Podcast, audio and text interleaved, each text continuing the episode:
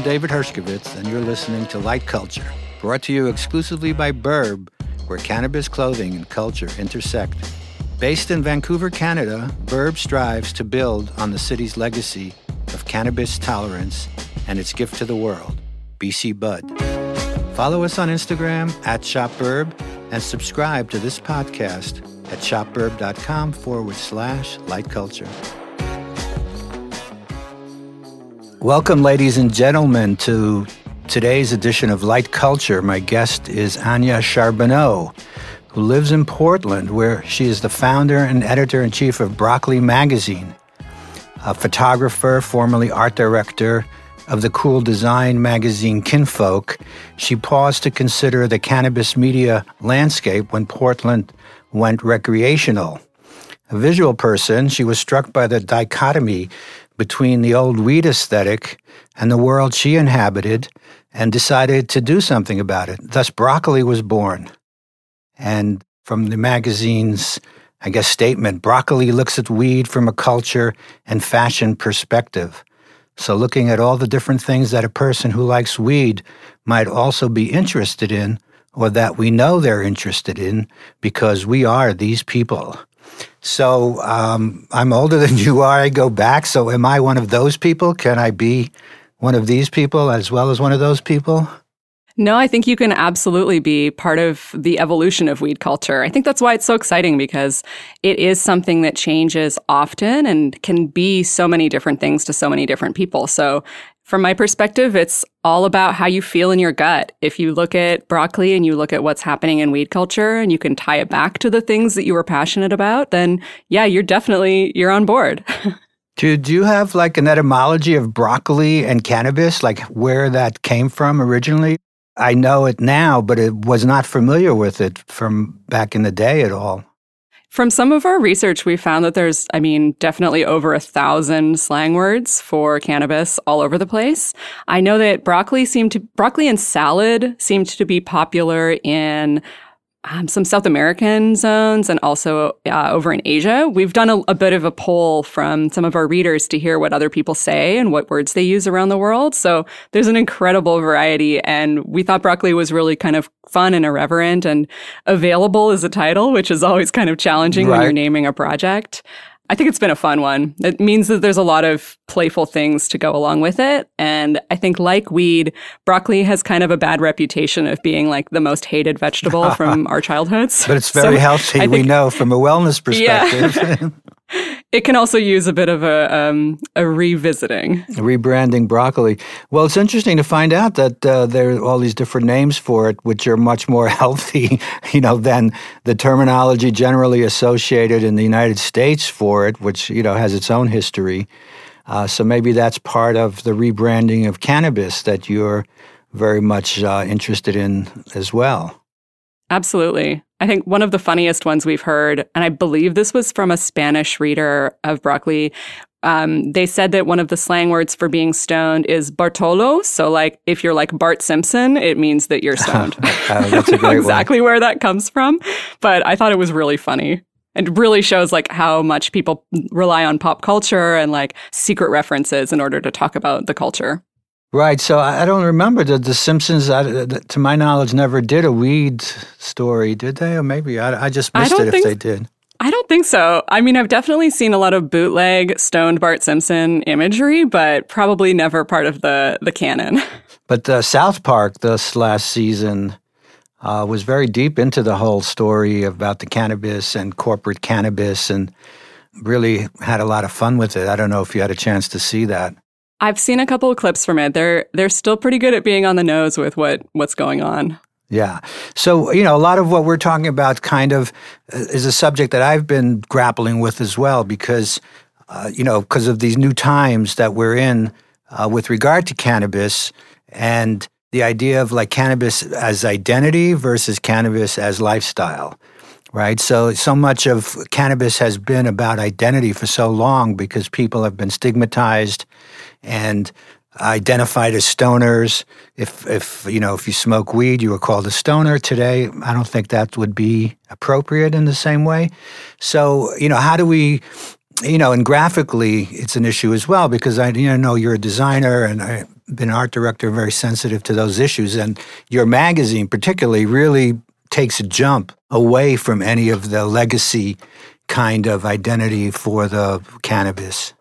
Yeah, I think it's an interesting challenge because for a lot of people who grew up being afraid of weed or that they were told it was a bad thing, making it look really beautiful is a nice, easy first step to helping them feel more comfortable. And it helps them be able to share it with other people. So if they have a, something that's like totally neutral, like a magazine in their house, and they want to tell their friends that they like weed or they want to talk to their family or their partners. It's like a really safe first step into that conversation. And then beyond that, I mean, it's got a pretty surface, but then we're talking about a lot of important issues within it. So there's a lot of depth inside of that as well. But I also really do love the old school stoner aesthetics. So we try to pull that in through our design as well, like trippy, woozy distortions in the text. And we worked with some really cool photographers who are from older generations who were there taking their secret photos on their first grows and their backyard plant cultivations. We've had a lot of interest from both the readers and from ourselves to get more perspectives from the people who were there because they really weren't being shown in the media, obviously. And it was so, you had to hide it if you were part of any kind of cultivation culture or grower culture. So those things are really fun to unearth when we can find people who are willing to share. Do you, do you make a distinction between like cannabis art and psychedelic art? Or do you feel like that's all part of one thing? I think they're kind of definitely in the same universe. I feel like that's pretty open to interpretation depending on who you are and what you're into. I know that one thing for us that's been big, like our first issue, I think was so popular because we used the hemp leaves in flower arrangements. And it was such a nice revisiting of the shape of the pot leaf and the look of the pot leaf because a lot of people associate that with like, you know, buying a like tie-dyed shirt at the beach or whatever that they think is kind of corny but the plant is so beautiful and it was a nice way for people to like see it get the respect that they felt it deserved it was cool to hear from people who were farmers and people who just love plants that they really liked that right and you know plus it has the ter- weed obviously is not something you want to have around to look at in your house that's something you actually want to dig up and get rid of yeah, but it's nice to look at it from a different perspective. No, of course, I agree. And especially if you get the flower, then it really gets something else, right? Yeah, there's actually um, just a fun side fact. There's a grocery store chain here in Portland that started selling hemp bouquets last year in the stores. so nice. that's kind of wild. Yeah, I mean, that's probably more like the future, right? What the so called normalization, if it ever comes. Why not? You know, like there's all kinds of different plants out there that, you know, people would like to have and look at why not? Yeah. That's uh, something, uh, you know, that in the long term might have actually affect your magazine. And I'm wondering if you think about that, that as time goes on, where it becomes normalized, so will some, will people really want a cannabis magazine as opposed to like a lifestyle magazine, which may or may not cover cannabis or it has it, you know, implicitly included in the content, but it's not something that's highlighted? Totally. I think in North America, especially, we've seen a lot of mainstream media start to do more cannabis coverage from, you know, everything from your classic product roundup to more in-depth reporting. So people are seeing it in more places. And I do think that Broccoli, it definitely is a lifestyle magazine, but one thing that we're we're trying to do is not make it so out of reach aspirational. Like I like that Broccoli reflects people's lives as they are and not like a life that they wish they had. We're very spoiled on the West Coast because it it wasn't that you know, it wasn't that stigmatized before recreational legalization, but we have readers in all kinds of places all over the world. And whenever I hear from them, if they write to me or send me a message somewhere, it's a great reminder that, like, most places it is still extremely stigmatized and you can't talk to your family or your friends and it's like a secret. So for them, looking at something like broccoli is a nice sign that someday things might change for them and there are people like them out there that they're they, they're not alone in being into cannabis. Yeah and i think that uh, you know should they have a copy of the magazine in the house and you know somebody randomly would pick it up they won't necessarily make that connection that this is a cannabis magazine. I think they might be surprised to see content relating to cannabis in the magazine that might or may not you know get their interest but i don't think they would go oh no you know it's high times or something like that that you know, this isn't, we don't want this around the house. Right. Yeah, we love when people do a double take. But we do also have readers who will email me and ask, like, does it come in discreet packaging because they live in a state where it isn't legal or they're worried about their landlord seeing it? Or I had someone cancel a subscription because they were moving out of state to an illegal state and they were still really worried about that. Wow, I didn't realize it was that bad. Well, like, you know, Playboy magazine, didn't it used to come in a pl- plain brown wrapping envelope of some sort so people wouldn't know that you were subscribing to that. Yeah, uh, the the big bookstore chain here in Portland, they have a cannabis section, but it's locked up. Even oh, now, no. really? I think they've they've started to move things out onto the shelves, but I thought that was pretty funny. in like Portland. My why? God. Yeah, I mean it's true because I, I'm always like kind of keeping my eyes open for books and, you know, reading material about cannabis, and it's I'm always surprised. I'm sure they're out there, but there's no like section, or you, you really have to go wandering around the bookstore in all these different areas to find it. Um, might be well, different. yeah, it can be challenging to categorize because it does touch so many different parts of life. So it sort of depends on what the individual focus is. Like there's been a lot of cookbooks coming out, so that's an easier one because you put it with the cookbooks, but then you might not know how to find it if you're looking for something so specific. I think everyone's feeling it out. They're trying to find where weed fits. So how much has changed? In you started the magazine like two years ago at this point. We launched it at the end of 2017, and Yeah. it feels like it's been a lot longer. a lot has changed. Yeah, like what, for example? The biggest one is definitely CBD's rise to fame. I think we had one one company that we worked with on the first issue as an advertiser who had a CBD line, and now it's like no one even knew what CBD was then, but now obviously it's everywhere. So that's tr- a tremendous shift in the culture and the awareness, but obviously it comes with its own challenges. Nobody really knows what um, the effects are or the doses or you know how to really you know manage your intake of it. I was speaking with someone yesterday who was developing cbd line of pet food and he's just found that he couldn't get it distributed widely enough because of people's concern with the cbd and what uh, you know the liability issues that might be associated with it. So he, so he decided to just put it out as uh, dog food without CBD for the time being. But uh, yeah, people are really looking at it. The, the world is a little bit crazy legally with regard to all this stuff. Nobody really knows, you know, what, what's going to happen. In, in terms of your own experience, though, I've read that you came from Vancouver prior to moving to the U.S Yeah, I'm from British Columbia. from British Columbia, and then you moved to Vancouver because my the company that I work for that sponsors this show is called Burb, and they're a dispensary in Vancouver. So I've been going there, you know, off and on more than ever recently, and getting to know the town. And I'm very curious about your experience there, which was what? How many years ago at this point? Wow, probably 16. I've been in Portland for 15 years. So how was it like then, in, with regard to cannabis, as you recall? Because that's where you actually started to smoke. I read. Yes, when I first moved there, that's like the big city if you live in British Columbia. So I remember when I lived there, you could buy weed at the record store and they would always get raided and then they would just keep doing it. So it honestly, it's been kind of like that. There have been collectives where you could buy cannabis. I think they started doing some delivery services more recently. I also remember you could go to the beach. There's a famous beach there, Wreck Beach, and there would always be vendors just strolling the beach with edibles and treats for sale. But there was sort of an unspoken rule. It was it's a nude beach, so if you were a vendor, you had to be naked. So there was some a few kind of famous weed dealers who would who who- that was like their their circuit. So there were a lot of you know very open but still technically underground channels for getting weed. And of course, in British Columbia, like it's there's a lot of hippies there. It's not a very uh, uptight culture, so it's it's felt normal there for a really long time.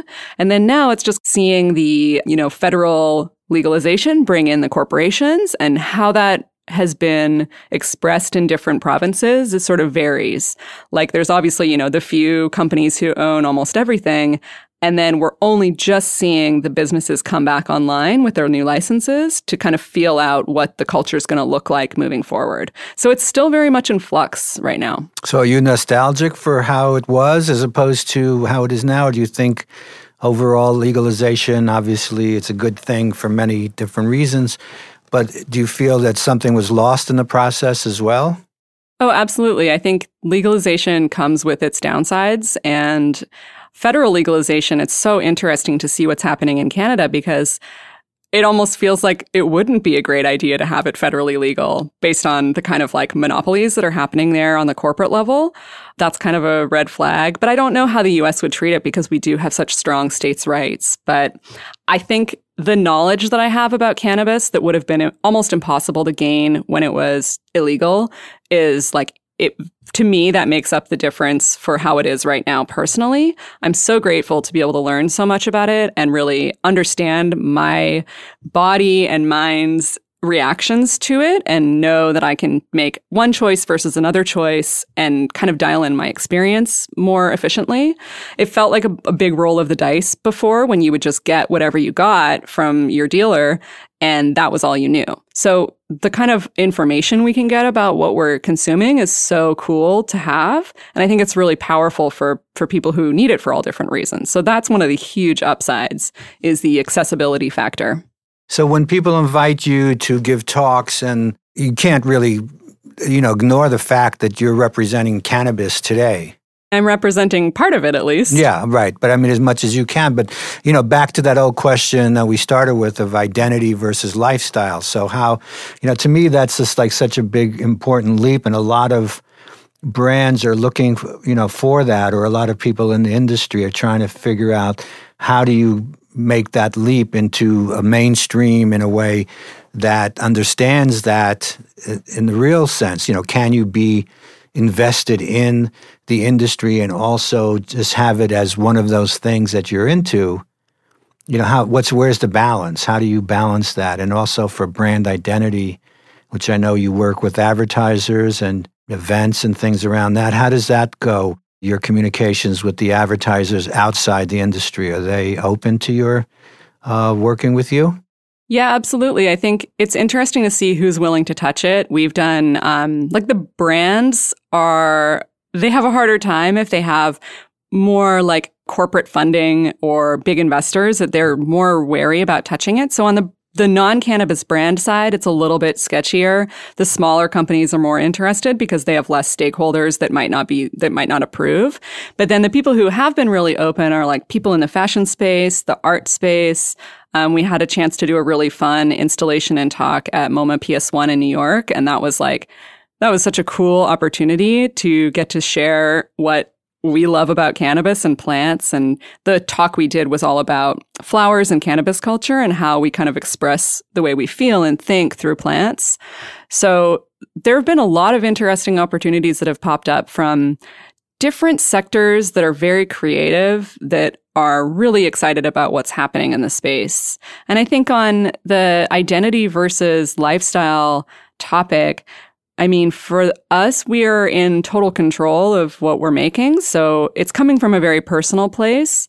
And I think that that like ref- is definitely reflective through all of the different activations that we do. So while broccoli could be a brand or is a brand, it's still very much about stories and editorial. We're not trying to sell something to our audience all the time. So that's a really nice way for us to be curious and playful and really explore a lot of different opinions and stories in a way that I think brands have a harder time doing because when you're a brand, all of your stories need to circle back to one message. But we have more flexibility because we get to like explore all these different channels of what cannabis could be from many different perspectives. So it's a really fun opportunity to see it from a lot of different angles. Yeah, and, and as a magazine, it's kind of interesting as well. As you know or may know, I had a magazine for many years. We had a paper magazine publishing monthly for many years. Obviously, that whole business model has collapsed. It's very difficult to do that. So in the meantime, here we are with like it seems like a surge of new magazines. A lot of it growing out of this whole cannabis world, and especially with regard to women, right? That there's like a whole voice of women's voice in magazine publishing in general, but specifically in uh, with regard to cannabis. I know there's um, Gossamer as well, which also has Vancouver roots, right? Yep, totally. Secret Canadians. yeah, yeah. So you guys are the pioneers of the new publishing. And but I saw that they also had an article about you about broccoli. Oh yeah, we did a profile here in Portland. Yeah, so that's really weird because as in my you know years of working in a magazine, it would be unheard of to do a story about a competing magazine. Uh, so I mean, this. go ahead. Oh, I was just gonna say it was it was so um, kind of incredible because we launched at almost the exact same time, like unbeknownst to each other, and then have so much synergy. But I think we're doing something different as well. So the cool thing about the cannabis space is that there's so much room to explore so many different ideas. So I mean, there's a cooking cannabis magazine. There was a queer cannabis magazine, but I think it only made it two issues, and I they're working on something digital now, I believe. But yeah, there's like, you could have all these different verticals and all these different expressions and find an audience because no one else has tried. So there's still so much room. And they're really great to work with too. Yeah, but the audience, I mean, how big an audience do you need and what, what do you have to do to go get them? I imagine a lot of social media. What, what are the techniques these days for attracting an audience to a magazine such as yours? Well, we started just by experimenting on Instagram while we were producing the first issue. So that was kind of a good little playground to explore the aesthetic and see who might be interested before we launched. And then once we launched, because it was something so new, we were lucky to get a lot of press, which like led a lot of people around the world to understand that the magazine existed. So that was a big help for us. Events, people love events. So we've done a lot of different types of events from um, launch parties to workshops. We did a terpene based workshop up in Vancouver with Tokyo Smoke that was really fun. Um, we did a three day festival here in Portland last spring, which was a really wild, wild ride. That was really cool. Um, we've got a bunch of stuff coming up this year too. We're doing some field trips, like smaller scale events to visit weird, kind of lesser known places in city, different cities, starting with Portland. So there's a lot of ways to make your community feel like they're involved in the story, and people have just been really supportive. So it was just the right time, I think, too. Well, field trips, I was reading about that. So, so, to me, that sounds like, you know, I'm simplifying, of course. You know, let's get stoned and, and walk around the museum or something like that together as a group. Is that something like what it's like? Yeah, totally. That's what it's going to be like. Good. Yeah, no, it's a great idea. A lot of our events so far have been in, you know, mo- usually it's like LA, New York, for us, Portland, because it's home base. So it's a little easier to make things happen here. But we want to make sure we're going to different cities around the country and hopefully do some international visits as well. And when you're in a new city, it's like, how do you want to celebrate this place that you're in? And I feel like visiting kind of lesser known cultural zones can be really fun. Like everyone is going to know the big art museum, but will they know the little weirdo art museum that's slightly out of town? So that's what our first one in Portland is. We're visiting this rock and mineral museum that's about 20 minute drive out of town. So we've got a bus coming to take us out there. And it's so cute. It's in an old mid-century home. It was a couple just rock hound collectors that built up this amazing collection of rocks and minerals and gems and the space is still very much trapped in time so it's a um, it's going to be a bit of a surreal experience and really fun to experience as a group and i think most people don't even know it exists so we get to highlight something cool in our local community at the same time. Yeah i think that's like a great concept personally i think. I would i would possibly even go on it too. Is it only for women or anybody can go? No, all broccoli stuff is for all genders who want to be part of it. And I also I listened to your podcast, which I also like very much. Your two hosts, Lauren and Mennlay, they're amazing. Yeah, they're incredible. I'm like the people that I've met, you know, the people we've met along the way for that cheesy line, it, it really is the most special thing about doing this project because knowing women like them, you know, we create projects so that we can highlight lots of different voices and get to work with people that we really admire. So I'm so grateful for them for hosting, and I think they're they've got some magic going on for sure.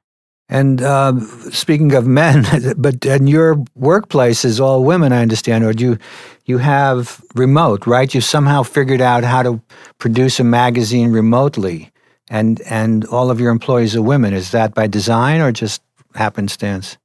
I think it's a little bit of both. I mean, the people that we that I started the magazine with from the very start, we all knew each other. We worked together before, so and they all happened to be women. We have mostly female contributors, but there are we we definitely take contributions from all different genders. Anyone who has the right voice for the the way that we tell stories, it's totally open. I do love working with women, so I think that is a personal preference, but when there's when the right person comes along and the right collaborator and you just get along and you see the same you've got shared values, I mean, that's all that really matters.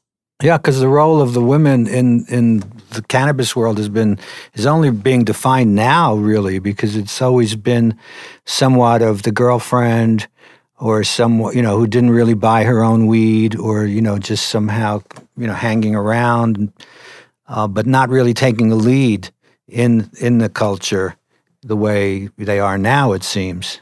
Well, I think that like most things, it's been hard for women to get recognized for the power that they do have or the influence that they've had. One of the things that we're doing for our summer issue is we've we're talking doing interviews with three different women who are were involved in either cultivation or one of them was even a, a, a, cannabis smuggler in Jamaica. And so we're talking to them from their perspectives of what the was what they were up to in you know the 70s and 80s and you know, they were there. They were always there. I think that's true for women in history all the time. Is yeah. they're always there. People just don't know about them because the men told all the stories moving forward into the future. Fair enough. So to be able to tap to be able to tap into those stories is so important to us. And it's something we do both on the cannabis topic and then also across arts and culture. So we have a lot of history pieces in the magazine too that tell you about, you know, the pop artists that you didn't know from the 60s or like just really interesting women from history that are lesser known, but arguably more impactful. Yes, I, I actually know someone, a woman who was telling me her stories not long ago about you know, smuggling, you know, going to California, loading up the car, bringing it to New York, you know, the, the weird, crazy adventures that go along with that. And, you know, doing very well, apparently, eventually being able to buy a house with that. I don't know if off if you want to actually connect with that person, I could do help you do that. Yeah, that would be fun. They they can be harder to find because they're so used to being under the radar and like attention was considered kind of bad. So it's it's a cool moment now for people to be able to like share their stories in a more public way. Right, and they have old photographs and things like that. Oh my god, I love the old photos. it's my favorite thing. Um, you know, I was also speaking to somebody younger who was telling me that young people aren't smoking weed, that they prefer coke and ketamine and opioids or you know whatever and that it's not really as much a part of their culture as it has been for you know you and you know people before you. So I'm wondering if the, you see a time where it won't really have the kind of resonance in the culture that we have today because it is you know it has been kept underground and illegal so it it's been forced to you know develop out of the spotlight and you know, sometimes that's a good way to grow, right? You grow better, stronger roots. But once exposed, you know, it's no longer as interesting. Yeah, it'll be interesting to see. I feel like every generation kind of has its signature vices. And I know I've heard that teens and college students are drinking less because cannabis is more available and they're I mean that's it's true actually I think across the board that a lot of people are consuming less alcohol in favor of weed. I don't know a lot of party kids so I don't know a lot about like the maybe the more party drugs like ketamine or coke. But I ha- I mean, I think right now the teen drug of choice is just Juul and vaping. So we'll kind of see what happens with that. They're not smoking cigarettes, but they're just definitely vaping like crazy. Well, teen. I'm not. I'm talking about older than teen. Yeah, teens because they're you know in high school they're illegal no matter where you look at it. But you know, like the older people in their 20s and 30s uh, who are go out to the clubs and party that it's just not part of their culture in the same way that it has been. That's just, I was just curious if you had heard anything of that nature. Yeah. I mean, I feel like part of that has to be that it's not it hasn't really been that easy to discreetly consume cannabis if you're in a club setting. So like if you have a sure. pill, that's easy to take, but if you have, you know, flower, what are you going to do? Smoke in the middle of the room? so I think that might be a big part of it. But of course, now that there's so many new ways to take cannabis, that might change. But I don't know, I'm not really a club club expert. People who will go out and you know take some tincture, some oil or an edible or something like that so that that will become the prevalent way of consuming cannabis, out not smoking, because so many people are so you know worried about ingesting smoke and their health and lungs and all that. Yeah, I think one of the big developments that's going to be interesting is um, faster onset times. So as people start developing products that are edibles or tinctures, sublinguals, all of that, they they can come on a lot quicker. So they're it's going to take some of the guesswork out of the edible process. I think one of the reasons people maybe aren't leaning on that quite yet for socializing is because, you know, they're not going to feel it for a good one, two, maybe more hours later. And that's pretty you know, that's far into your evening, depending on what time you're getting together with people and socializing. So when, when companies figure out like quicker onset times, like, you know, 15 minutes, something like that, then that might change things even more. Yeah. So how would you feel? Would would you be missing the plant aspect of the whole, you know, the horticultural side of of what it means to be a consumer today?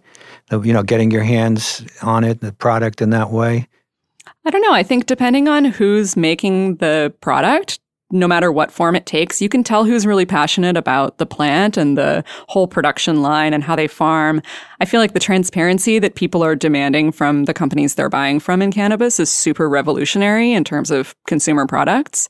So when I, if no matter what form of product I'm taking, if it's an edible or, you know, a bath bomb or anything, I generally know a lot about the company that I'm buying it from and what what sort of the, what their values are in terms of cultivation and production. So I usually feel pretty connected either way because you can see, you can follow that chain back to its origin.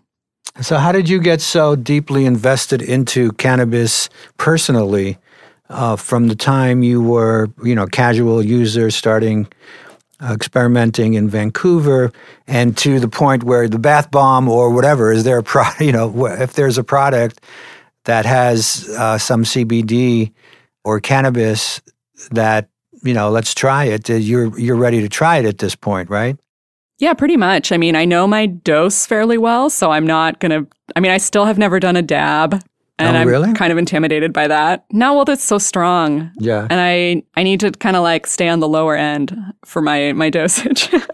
but no, well, that's um, true. I mean, I'm so glad you said that because so much of the culture, especially if you look at Instagram, of uh, you know hashtag cannabis and things of that nature.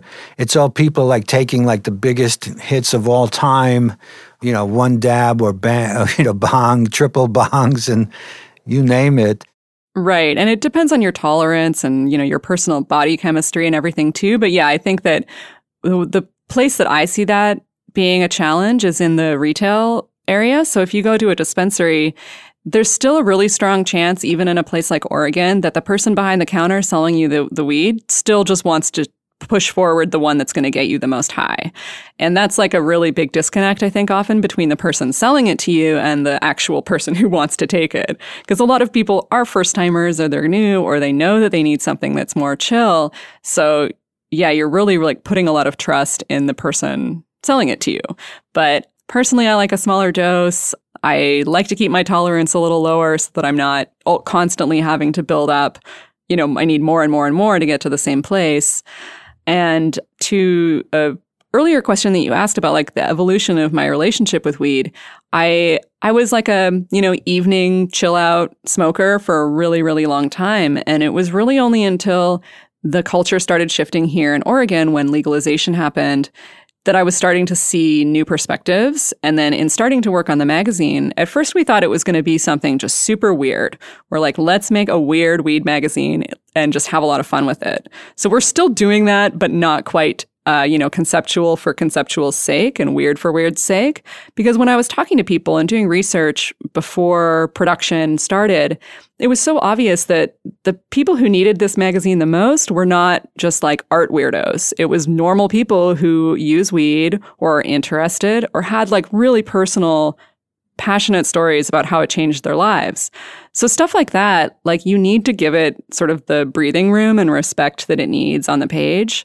And we really like it really opened my eyes to a lot of the different perspectives that people had with their relationship with weed and it also made me re-examine and kind of constantly re-examine what it means to me so as a person who felt like a very casual just for fun to relax user i had never really considered like oh could i use it in a more therapeutic way if I had the right, you know, in, in the right moment and with the right product. So now I feel like I have a lot of interesting like pieces in my toolkit of different ways I can use cannabis for different moments. And that's something that I never used to have because I just didn't have the level of awareness that I have now spending so much time with it. Yeah, uh, um, you may be familiar with April Pride. Yes. You know her, right? So I, I, had interviewed her for for the show as well, and we were talking about magazines, and I, th- I believe it was broccoli that we was brought up, and I asked about why what is the why do we need these magazines? What is the what is the purpose they serve? And one of them, uh, you know, reasons in addition to some of the points you made was the pure sensual experience and the visual experience. She just she felt like enjoyed like, you know, smoking a joint and then looking at the magazine for the visuals and the whole tactile experience, you know, that enhances that that's part of what the plant does and that's uh, you know a real good function for a magazine i think today because uh, that's you know it is so visual. Yeah we love tangible things. And i mean thinking about how what would the platform look like as we were starting it it just did not make sense both from a business perspective and from an experience perspective to do something purely digital. Like when i smoke weed i don't want to be on my computer the only time I do is if I'm on like a very like down the rabbit hole image search. I can get pretty deep on that, but like I don't want to learn stuff while I'm stoned online. It's just not fun for me. I'd rather go for a walk. I'd rather kind of experience my the space around me and have that that kind of tactile expression of what I'm up to. So yeah, doing it in print was definitely, and it's more fun. The design is so fun and we get to do, you know, we were using some fun foils on the cover and cutouts. So it's, I just love print. So it felt natural both for us and for the reader. yeah, and it's I mean for you as a it's nice to have unlike digital which you always feel like there's more work to be done.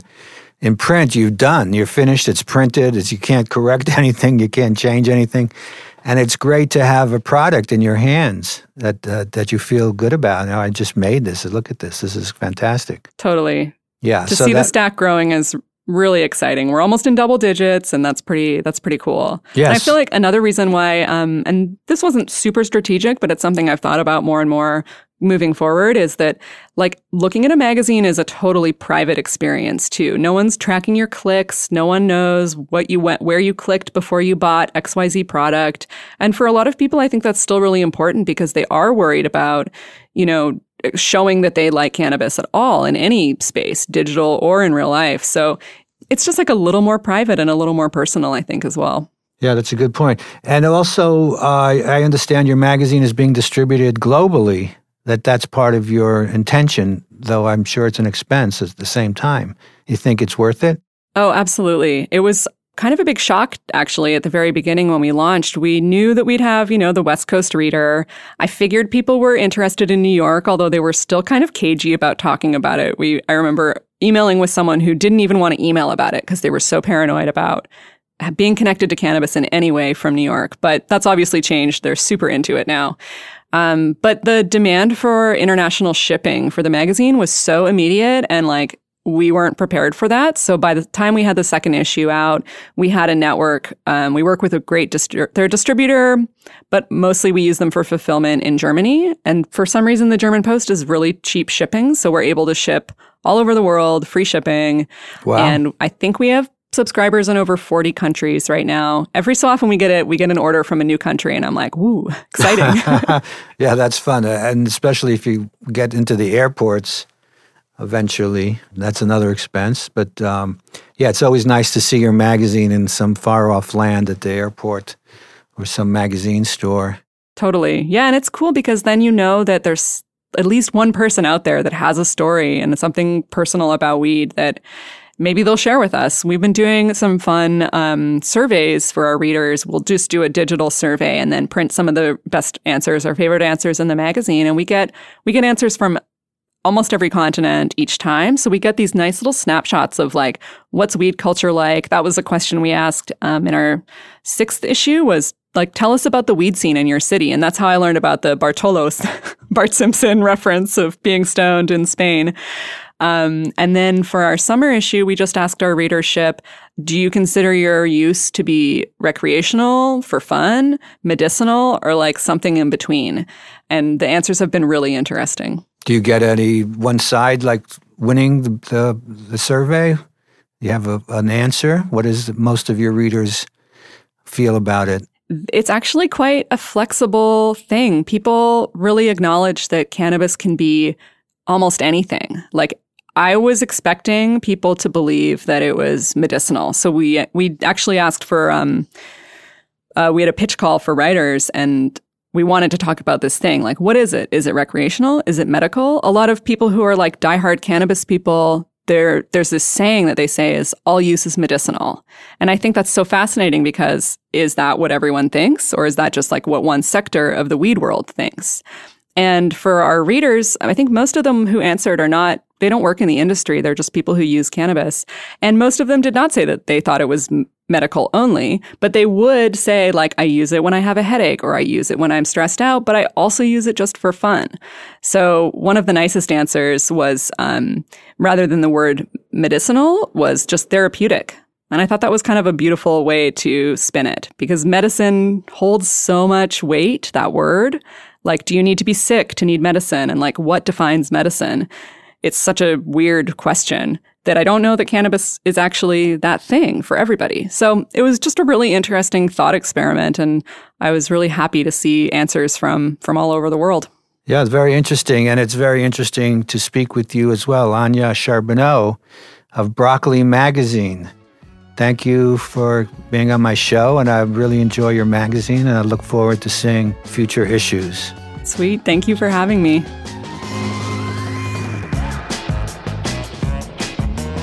Thank you. You've been listening to Light Culture, brought to you exclusively by Burb, where cannabis clothing and culture intersect. Please follow us on Instagram at ShopBurb and subscribe to this podcast at shopburb.com forward slash light culture, as well as iTunes and all the regular distribution platforms.